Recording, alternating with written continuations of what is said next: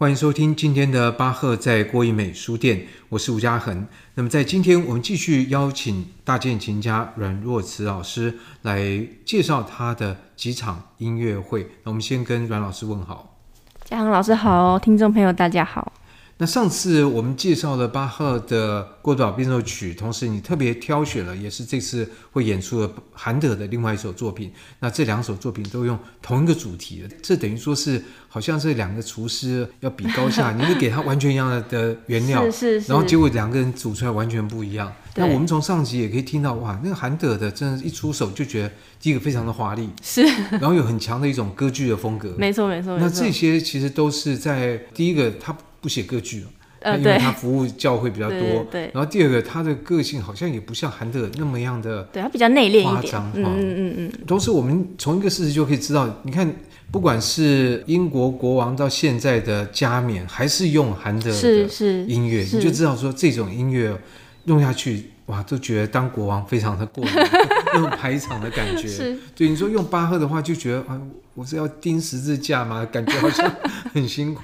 其实练琴的时候也有一点这种感觉，就是练巴赫的音乐的时候，你会觉得啊、哦，怎么那么难？可是你很难的时候，观众不一定听得出来有这么困难。那你这样不是很亏？对就是你已经哇，很被厉害，觉得这个就这样，我们顺顺听过去，搞不好睡着了。对，没错没错，就像郭德宝的，大家听到睡着这样。但是韩德的音乐就是它有些地方会很难，就是比如说我这次。挑的夏康舞曲，它也是差不多是韩德大键琴曲里面算是比较难的一首曲子，非常炫技哦。到后面越写越难。老实讲，这种做法就是一种法国的做法。是，法国那时候超爱夏康舞曲的。对对对，对。到后来就把它写的哇，真的天花乱坠。对对对。然后可是就是韩德尔，就是基本上你他会让。观众感觉到哇，这个演奏者非常的厉害，然后可以弹这么困难的东西。了解，就是听着人会睡不着。对对对对，那个弹的人又不会觉得那么费力。就是哦，我我所做的 CP 值蛮高的。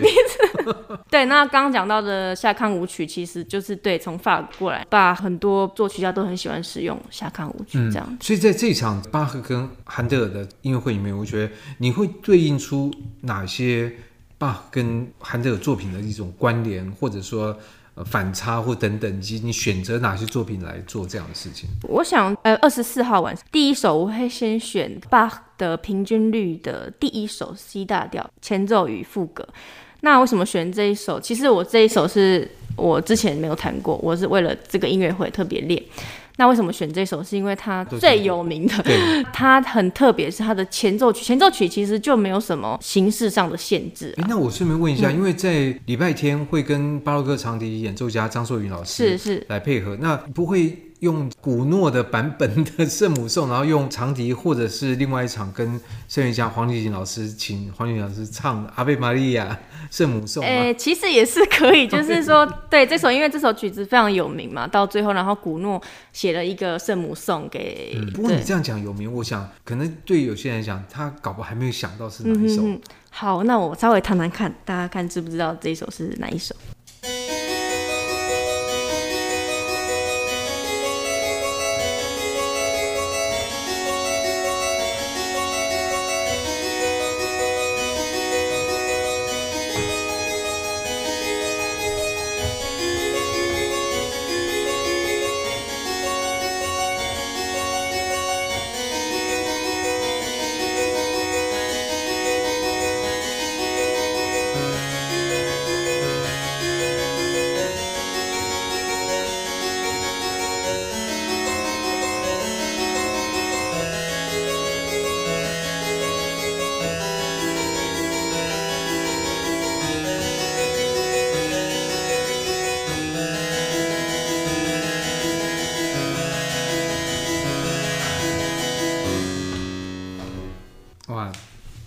半就没有，我们要听完要到音乐会。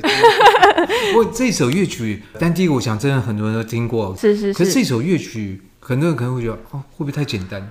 还是说它也是那种把它看起来简单，但是其实要弹好很难的作品？其实要弹好是不简单，但是当然比起很多的作品，这首技巧上是简单。但是其实很多大键琴家很怕弹这一首，因为。大家都知道这首曲子，然后好像又很简单，缺点都会很明显。对，然后它再也是很考验就是你的技术，你只要稍微一不小心，就可能会少漏一个音啊什么的，因为或者说有点呈现有点掰咖的状态。对对对对对对，是是是，所以所以很多人是啊会有点害怕弹这一首。所以啊，这真是听起来简单，但是要弹好，就简单，不用学太久，程度不用太好也可以弹。但是呢，是程度很高深的。也一听也知道它功力在哪里。对对对，那这一首的副歌就相对来讲比较困难一点，它是四个声部嘛。那很多人听副歌会觉得哦，要不知道要听哪边这样子。那其实很简单啊，它有一点类似比较复杂的卡农，就是一一个主题，然后它会在不同的声部一直出现这样。那大家可以去找说，哎。巴哈怎么有办法把四个声部，然后同时不同的东西进行，然后可是又有办法一直一样的东西一直进来？我觉得这是一个蛮有趣的。对。可是，在大键琴上面来弹奏，比如说可能钢琴来讲，它说不定会有更多可以做更多音色的变化或什么。嗯嗯嗯嗯，那大键琴上会比较难做出这种对听众来讲可以做出分辨的表现吗？我觉得这个是对大键琴的一个误解啦。钢琴，比如说我们有主题的时候，我们就会把它弹得比较大声嘛，类似这样。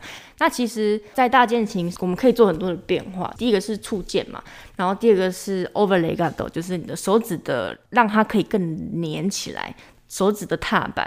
然后呢，再来是 articulation。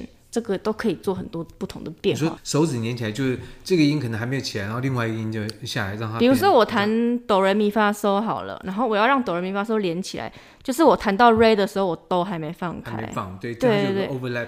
对对，所以它还有指音器还没下去，它还会有一个声音。就是其实它不是一弹下去就没声音了，所以它会有一个轰轰轰的声音，你会觉得它好像粘起来。所以我觉得，其实，在像国民美书店这样的一个，第一个空间不是很大，第二个很方正，第三个它的，我觉得回声状况是蛮好的。在这种状况底下，其实去分辨这样的差别会更容易。是是，其实呃，我觉得场所对大键琴或是任何的对古乐器都是非常的重要。如果说在国家音乐厅里面大键琴的话，会还听得出来吗？其实我觉得国家音乐厅的音效也是不错，但当然说它不是为古乐器设计，但是听都是听得很清楚。距离更近，我想这个就变得更明显。嗯，因为大键琴这种乐器，其实很多以前都是在贵族的家里那种挑高很高、华丽的地方，或者是说教堂这种回声很大的地方在演出，所以如果是有类似的回音的场所，是会更好。回音太大不是也不好？呃，没有差。呃，回音到太大，就是都听不清楚，当然就不好。但是呃，一般来说，应该比较少遇到这样的情况。那所以在这一场里面，其实有巴罕德尔，还有其他的作曲家吗？嗯？这一场就只有巴赫跟韩德尔。我想介绍一下，就是这一场的别的曲子，我为什么会选？再来第二首是那个 Bach 的一首萨拉邦舞曲。它是慢速度的慢速度，然后其实像郭德堡，它也是一个萨拉邦舞曲。萨拉萨拉邦舞曲就是第一拍跟第，它是一个三拍子，然后第一拍跟第二拍是比较重，就是一、二、三、四、五。六四五六都是轻的，然后它总共会有呃四个小节为一个大句这样子。然后这首沙拉邦是我自己呃很喜欢，我很受感动哦。所以这场你选的都是你蛮喜欢的，其实都是都是我喜欢的曲子。对，以以巴赫为主轴，然后把同时代的，因为我们其实。这些音乐会大部分都是以巴哈为主，我觉得如果有一些不是巴哈，我觉得也很好，因为大家就可以调剂一下。是是是，嗯、然后也可以看呃巴哈他受到什么影响，或者是他同时期的人是怎么样写音乐的，跟他很多的很大的对比这样子。那巴哈的特色是在哪边？那巴哈他很特别的是，他把法国音乐跟意大利音乐，然后融合到变成一个他们自己的音乐这样子。我我等一下弹这个沙拉班舞曲，跟夏康舞曲一样，就是从法国来的一个舞步这样。那我稍微弹一点点开头给大家听。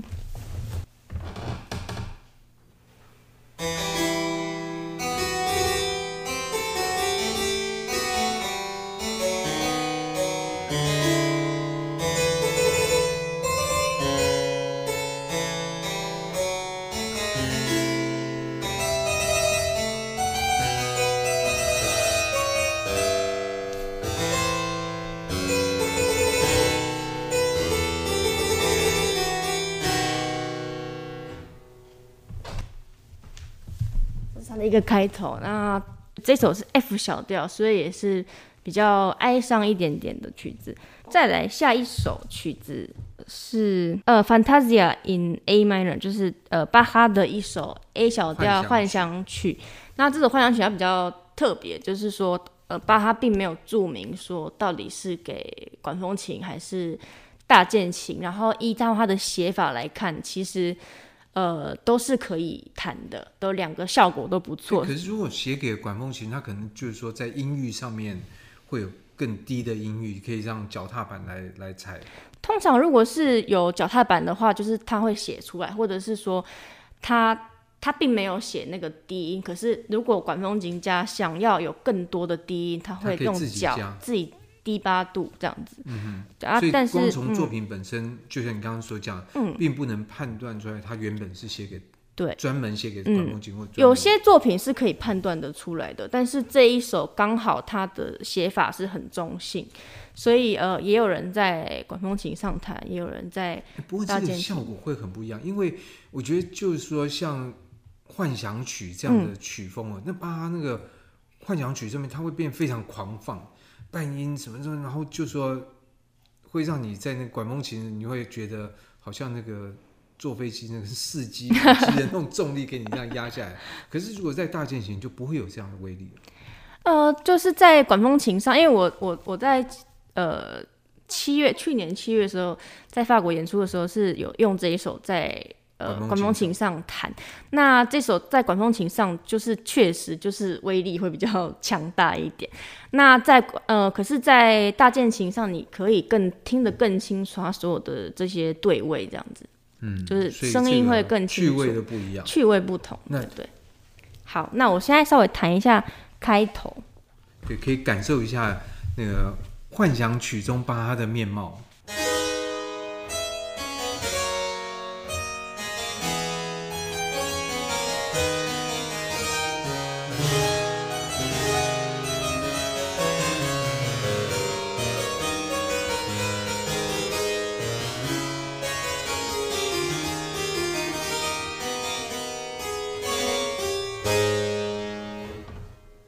可是这听起来还是有点比较舞曲的感觉哦。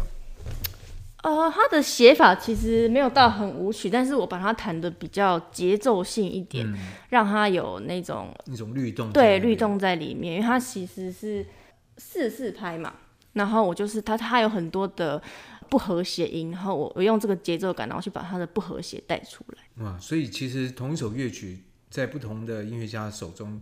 诠释面貌也是会有很大的差别。是是，尤其是巴哈，他有很多曲子是没有写速度了，所以你可以自己对，然后没有写术语什么的，所以大家要从曲子里面自己去解读。那当然很多人解读出来是会不一样这样子。这一场还有其他三首，大家会觉得说，哎、欸，巴哈的曲子非常有名，但是其实他并不是巴哈所写的旋律，它其实是。一个意大利的作曲家叫 Marcello，他写给双簧管的协奏曲。那巴哈把它改编给键盘。其实巴哈他本身就有改编很多不同人的作品给，尤其是键盘。那比如，对，所以这其实讲到，因为在巴洛克那个时候，出版业其实也慢慢的发展，所以有很多的乐谱印行，不仅是在、嗯。乐谱印行的城市也会流通到其他地方，所以巴哈其实也就透过这样的方式接触到，虽然他没有去到别的国家去游历啊旅行，但他可以接触接触到很多地方的作品，所以我觉得在巴哈身上也看到了出版业、印刷业对他实际的影响。对，所以我觉得其实，在书店里面来演巴哈，嗯，蛮好的。是是，会不会太牵强了？应该还好，我觉得是 make sense 的。嗯嗯，是。然后再来会有，也是韩德尔，韩德尔他我们刚刚讲的夏康舞曲是大键琴曲嘛，那现在我们讲到他的歌剧，就是说他的歌剧呃也是算是当时非常有名，那很多曲子大家都可以朗朗上口嘛。然后我所要弹的两首曲子是从他的歌剧《Rinaldo》里面挑选出来的，其中一首最有名就是《Lascia ch'io pianga》，然后这首很特别是。它是由一个英国作曲家叫 William Babel 所改编的。William Babel 呢，从资料上来看，他有可能是韩德尔的学生，或者是说他同一个教堂的管风琴家。等于是有点类似学徒这样子，他可能听了很多韩德尔他在练习啊什么，或是他从他们的演出，那他写了一本，就是里面有很所有韩德尔最有名的咏叹调、最有名的管弦乐曲，然后把它写在这一本里面。还有一个很值得注意的就是，大概大家听音乐会就会听到，他加了非常非常非常多的装饰音。可以说用，我们可以讲用浮夸这个字来。这也是当时歌剧演出的习惯。是啊，是啊，嗯、然后所以我们可以从这个中间来看，说有没有可能韩德尔他是自己平常弹就会加这么多的装饰音？那当然也有音乐学家是反对啊，就是说这个是巴贝尔的自己个人风格啊，不一定是韩德尔这样。所以，但是我自己个人是蛮喜欢的，所以大家可以当天来听听看。我想这个就是音乐学的争论，我们就留给学者来是是解决这音乐真的非常好听。我我觉得最后是不是我们就可以请阮老师弹一小段来做今天的这一集的结束？好的，没问题。